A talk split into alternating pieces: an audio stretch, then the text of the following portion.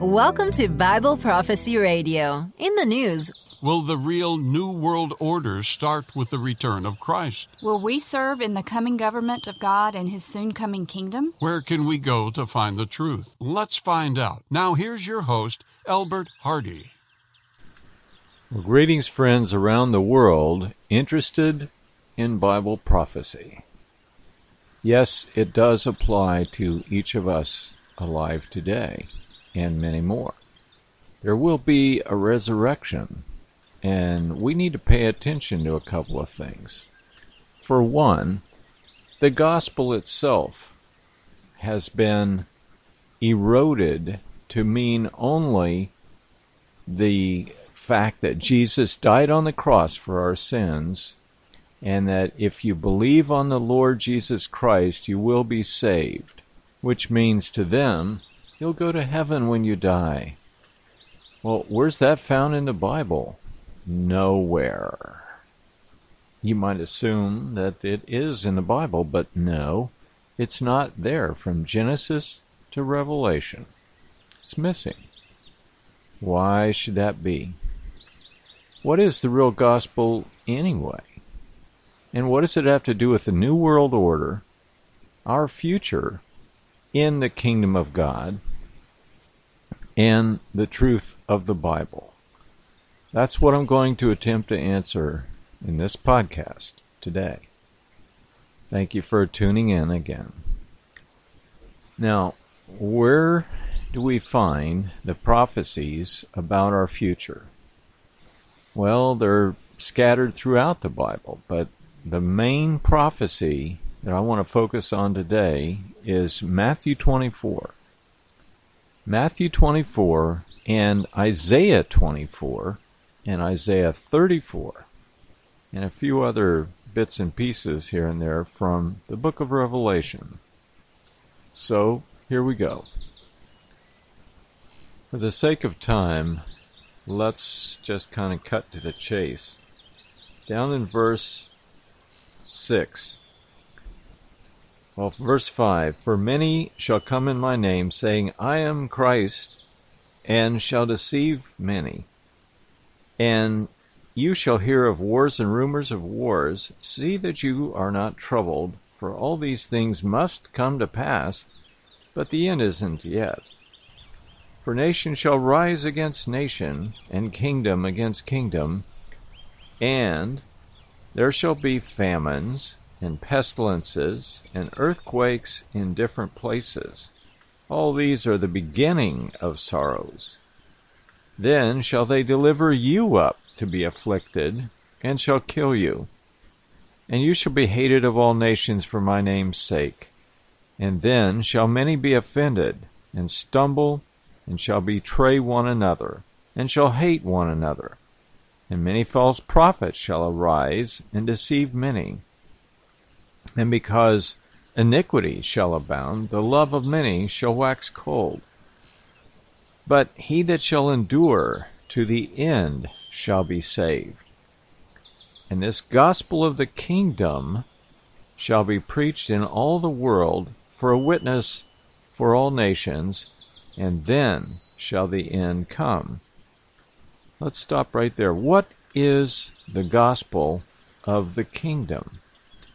Why doesn't he just say the gospel of forgiveness and going to heaven when you die or something to that effect? Well, because Jesus continuously preached about the kingdom of God.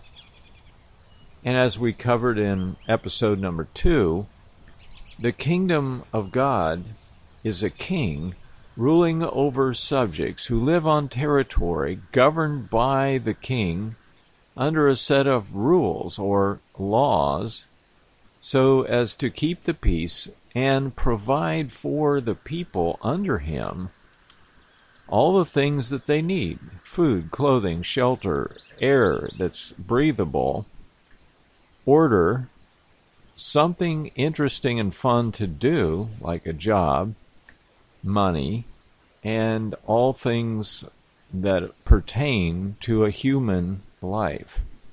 Health care, and not medical care, but health care, A good king with love would teach people how to live healthy, happy lives that are fulfilled and rewarding. And that's what we covered in episode two. That's the gospel of the kingdom, that we have a king like that, a real king in Jesus Christ himself.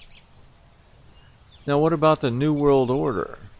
Well, in the hands of man, the New World Order would be a disaster, a real mega disaster. Why? Because people can't get along with one another.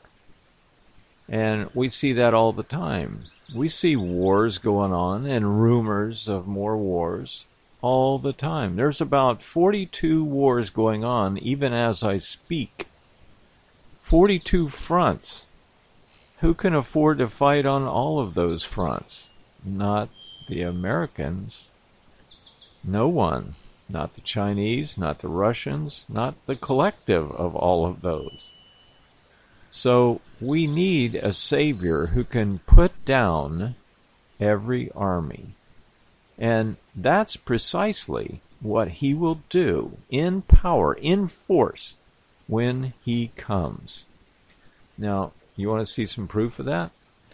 Okay, well, let's go now to Isaiah thirty-four. Or no, Isaiah twenty-four, I should say.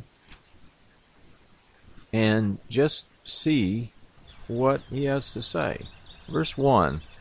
Behold, the Lord makes the earth empty, makes it waste, turns it upside down, and scatters abroad the inhabitants thereof.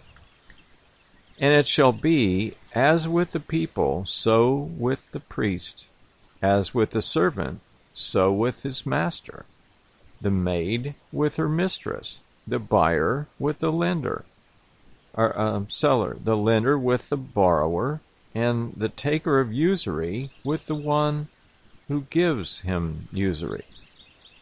The land shall be utterly emptied and utterly spoiled, for the Lord has spoken this word. Verse four, the earth mourns and fades away. The world languishes and fades away, as do the people of the earth. The earth is also defiled under the inhabitants thereof. We are the cause of this defilement, we humans, because they have transgressed the laws, that would be the Ten Commandments, and changed the ordinance, that would be the way to worship God, and broken the everlasting covenant, the agreement between God and man. Verse six, therefore the curse has devoured the earth, and they that dwell therein are desolate and found guilty. Therefore the inhabitants of the earth are burned, and few men left. Whoa, that doesn't sound very good at all. Well, let's drop down to uh, verse nineteen. The earth is utterly broken down, reading from Isaiah twenty-four. The earth is utterly broken down, it is clean dissolved, and the earth is moved exceedingly. The earth shall reel to and fro like a drunkard, and shall be removed like a cottage. What do you do when you remove a cottage? Well, basically you tear the thing down to bits and then haul it off. Well, that's what's going to happen to our wonderful, beautiful earth. The transgression thereof shall be heavy upon it, and it shall fall and not rise again, that is, like it was. And it shall come to pass in that day that the Lord shall punish the host of the high ones that are high, and the kings of the earth upon the earth. They shall be gathered together. Sounds like Jesus when he said, gather you first the tares, and bind them in bundles to burn them, but gather the wheat into my barn. And they shall be gathered together, as prisoners are gathered in the pit, and shall shut them up in prison, and after many days they shall be visited. Then the moon shall be confounded, and the sun ashamed, when the Lord of hosts shall reign in Mount Zion and in Jerusalem, and before his ancients, gloriously. Wait a minute. Before his ancients, like King David maybe, and Solomon, and uh, Samson, and others? Well, they'll be resurrected, and they will be given a position in his government, in his kingdom. That adds up. That makes sense. That'll preach. But what does he mean when he says, the sun shall be ashamed? Well, the sun is bright, and it is powerful. It'll burn you. And it's got radio, radiation coming from it, like X-rays and gamma rays and delta rays and all kinds of other rays.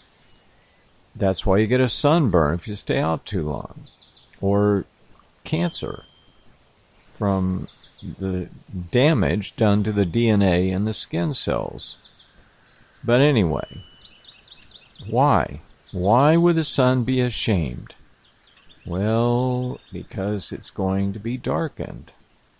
Now, let's go to chapter thirty-four and read something here. Starting in, um, well, let's see. Let's go up to verse two. Well, let's start with verse one. Come near, you nations. This is identifying who he's talking to or about. To hear this, and all that is therein, the world, the earth. Let the earth hear, and all things that come forth of it. It's talking to every one of us. For the indignation of the Lord is upon all nations, and his fury is upon all their armies. He has utterly destroyed them, and has delivered them to the slaughter. Whoa. Verse four says, and the host of heaven shall be dissolved, and the heavens shall be rolled together as a scroll. Unquote. Well, what does that mean? Well, what happens to the words on, on a scroll when you roll it up? They disappear. That's exactly what he's talking about, in my view. The whole host of heaven, all those stars out there, are going to look as if they disappeared. Now, what stars are we talking about? Well, I'll get into that. As the leaf falls down from the vine, and the falling fig from the fig tree, for my sword shall be soaked.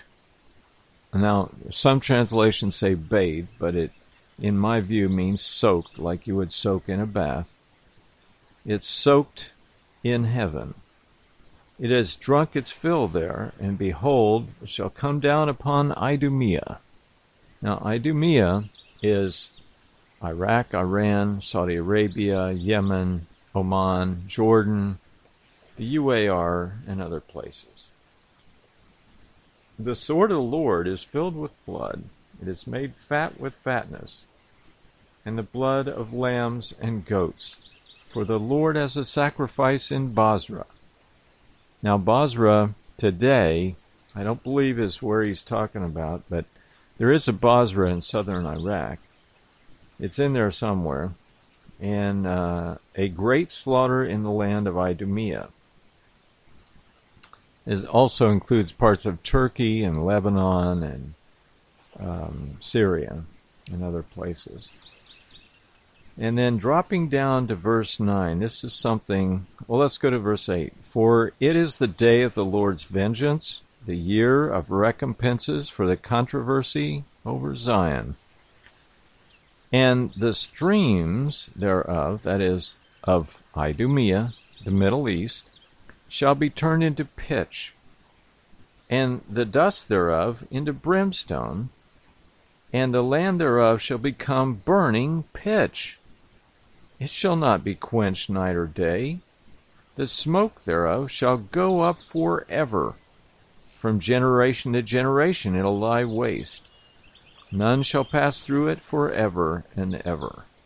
Unquote. Whoa. That's pretty heavy stuff. The skies are going to be darkened by the smoke. Now, what's burning? Well, it would be pitch. What's pitch? It's oil where the hydrogen molecules have mostly evaporated out into thin air, leaving behind tar. It's thick, black tar. You don't want to fall into that. But it's on fire. That's a big deal. That's a big problem. Imagine, if you would, Mecca exploded on fire with a nuclear weapon, and Medina, and Riyadh, and all over the Middle East. Joel two has some interesting things for us. I'm just going to turn there real quick, too, because this is a significant prophecy. Joel two, um, starting in verse one, I believe. Let's just go one more page over here. Bear with me if you would. Joel two, starting in verse two. The day, a, a day of darkness. It's talking about the day of the Lord. It says in verse one, "For the day of the Lord comes, and it is near. A day of darkness and gloominess, a day of clouds and thick darkness. As the morning spreads upon the mountains, a great people and strong, and there's never been the like of which, neither shall there be any more after it, two years of many generations." But listen to the way they, um, they talk about these people. "A fire devours before them, and behind them a flame burns. The land which was as the Garden of Eden before them, but behind it is a desolate wilderness, and nothing shall escape them." Well, that's pretty ugly. A flame devours the stubble. Hmm. All right, let's drop down to ten, verse ten, chapter two, Joel. It's about in the middle of the Bible. "The earth shall quake before them, the heavens shall tremble, the sun and the moon shall be dark, and the stars withdraw their shining." Now, didn't we hear that before? Let's go back to Matthew twenty-four for a second. Verse twenty-nine, "Immediately after the tribulation of those days shall the sun be darkened, and the moon shall not give her light, and the stars shall fall from heaven, and the powers of the heavens shall be shaken." Shall be shaken. Well, wait a minute. Let's break this down a bit. Immediately after the tribulation. We'll note that it's after the tribulation of those days shall the sun be darkened. Why? Why on earth? Well, if you have these huge fires, which are oil well fires that have been nuked, you know, you got to understand a little bit about geology, because if the uh, oil is only twenty-five feet down, or else nearer or on top of the earth, and when that gets nuked, it's going to be set on fire. The fire, the smoke will be radioactive. It will burn hotter than the sun. It's potentially going to burn at millions of degrees. What's that going to do? It's going to melt all the sand around it, which will cave in to this giant hole. And it's not just going to be one. It's going to be several of these types of fires. We talk about global warming. When you heat that much heat into the Earth's atmosphere, we're all going to be sweating it, literally, scorched by these fires. And they're not going to be able to be put out. Who's going to do it? Who's going to put that out? No one. No one. And you can imagine what's going to happen to all that black, heavy, thick smoke.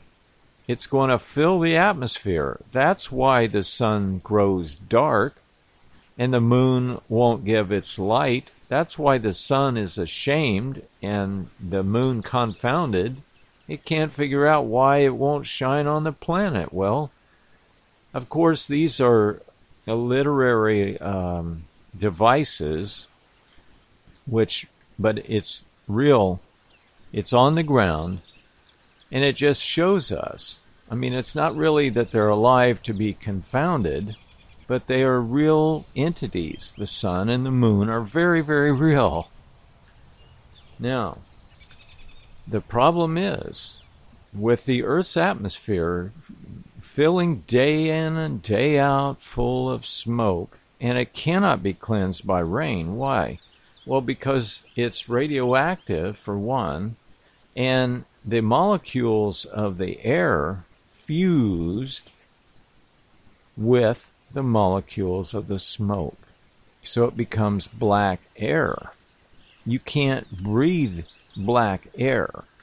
Oil smoke-filled air is toxic. It will kill you. One breath of that smoke is enough to kill a man. So we got a problem there. We got a big problem. Let's go to Revelation eight eight for a moment. I want to read something out of there. Revelation eight eight, last book in the Bible. Very interesting. He says, "The second angel sounded, and as it were, a great mountain burning with fire was cast into the sea, and a third part of the sea became blood." Sounds like Fukushima and what's happening to the Pacific Ocean. It's dying. "A third part of the creatures which were in the sea and had life died, and a third part of the ships were destroyed." There's a lot of fishermen out of work in the Pacific these days, and you can't, they can't sell their boats. Nobody's wanting to buy them, and who can blame them? Scary stuff. Then in verse twelve, in chapter eight of Revelation, it says, "The fourth angel sounded, and a third part of the sun was smitten, and a third part of the moon, and a third part of the stars, so as the third part of them was darkened. And the day shone not for a third part of it, and the night likewise." Can you imagine going through eight hours of daylight, which is now midnight dark? What's going to happen to the crops? What's going to happen to the plants? What's going to happen to trees and grass and humans? Well, nobody's going to be going to work in a situation like that. And nobody's going to be traveling anywhere. They're going to be holed up in their houses hoping that they have enough food to last this out. Well, these fires cannot be put out except by supernatural intervention, if you ask me. Thank God we have a Savior who's coming back in glory to put a stop to this, and to bring his kingdom and set it up and reestablish planet Earth as a place where people can actually live in safety and peace and security. No, we don't need a new world order. We don't need a one-world government to govern all nations by human standards and human power. That would be a royal disaster. But with the kingdom of God and Jesus at the helm, and Jesus as the King of Kings and Lord of Lords and the true Savior of the world, why do you think we call him that? We call him the Savior of the world because that's exactly what he's going to do. And I'm not talking about just a spiritual salvation. I'm talking about a literal salvation. So we've seen that a third part of the sea became blood. Now let's go to nine and verse two. He, the fifth angel, sounded, and he opened the bottomless pit, and there arose a smoke out of the pit as of the smoke of a great furnace, so that the sun and the air were darkened by reason of the smoke of the pit." Unquote. Sounds like Joel two two, doesn't it? In verse ten. Also, you can go to Jeremiah fifty, fifty-one, fifty-two, and also Revelation fourteen ten, Ezekiel thirty-two, Isaiah thirteen, and verses nine through thirteen. Let's just go there. Isaiah thirteen, verses nine through thirteen. thirteen says, that's twelve.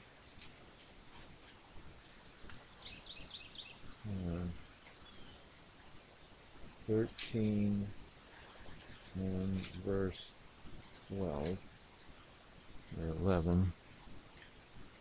All right, here we go. "And I will punish the world for their evil and the wicked for their iniquity. And I will cause the arrogancy of the proud to cease, and I will lay low the haughtiness of the terrible." Terrorists, anybody? Yeah. "I will make a man more precious and rare than fine gold, even a man than the gold wedge of Ophir. Therefore, I will shake the heavens, and the earth shall remove out of her place in the day of wrath of the Lord of hosts, in the day of his fierce anger." And let's see, let's drop down to uh, verse nineteen. Now, listen to this. "And Babylon," that is Baghdad and uh, all of Iraq, Iran, they, King Nebuchadnezzar ruled the world at that point in time, and that world he ruled was the Middle East. The kingdom... The, the glory of kingdoms, Babylon, the beauty of the Chaldees' excellency and her pride, shall be as when God overthrew Sodom and Gomorrah. You know what's left in Sodom and Gomorrah? Nothing but streets and, and buildings of ash. You can see ninety degree angles. You can see where former buildings were. You know, there's nothing in nature that has ninety degree angles. But you can go there and you can see, you can go to my website, itell why dot com, and watch some of the videos there that talk about Sodom and Gomorrah. It shows pictures of people that have gone there.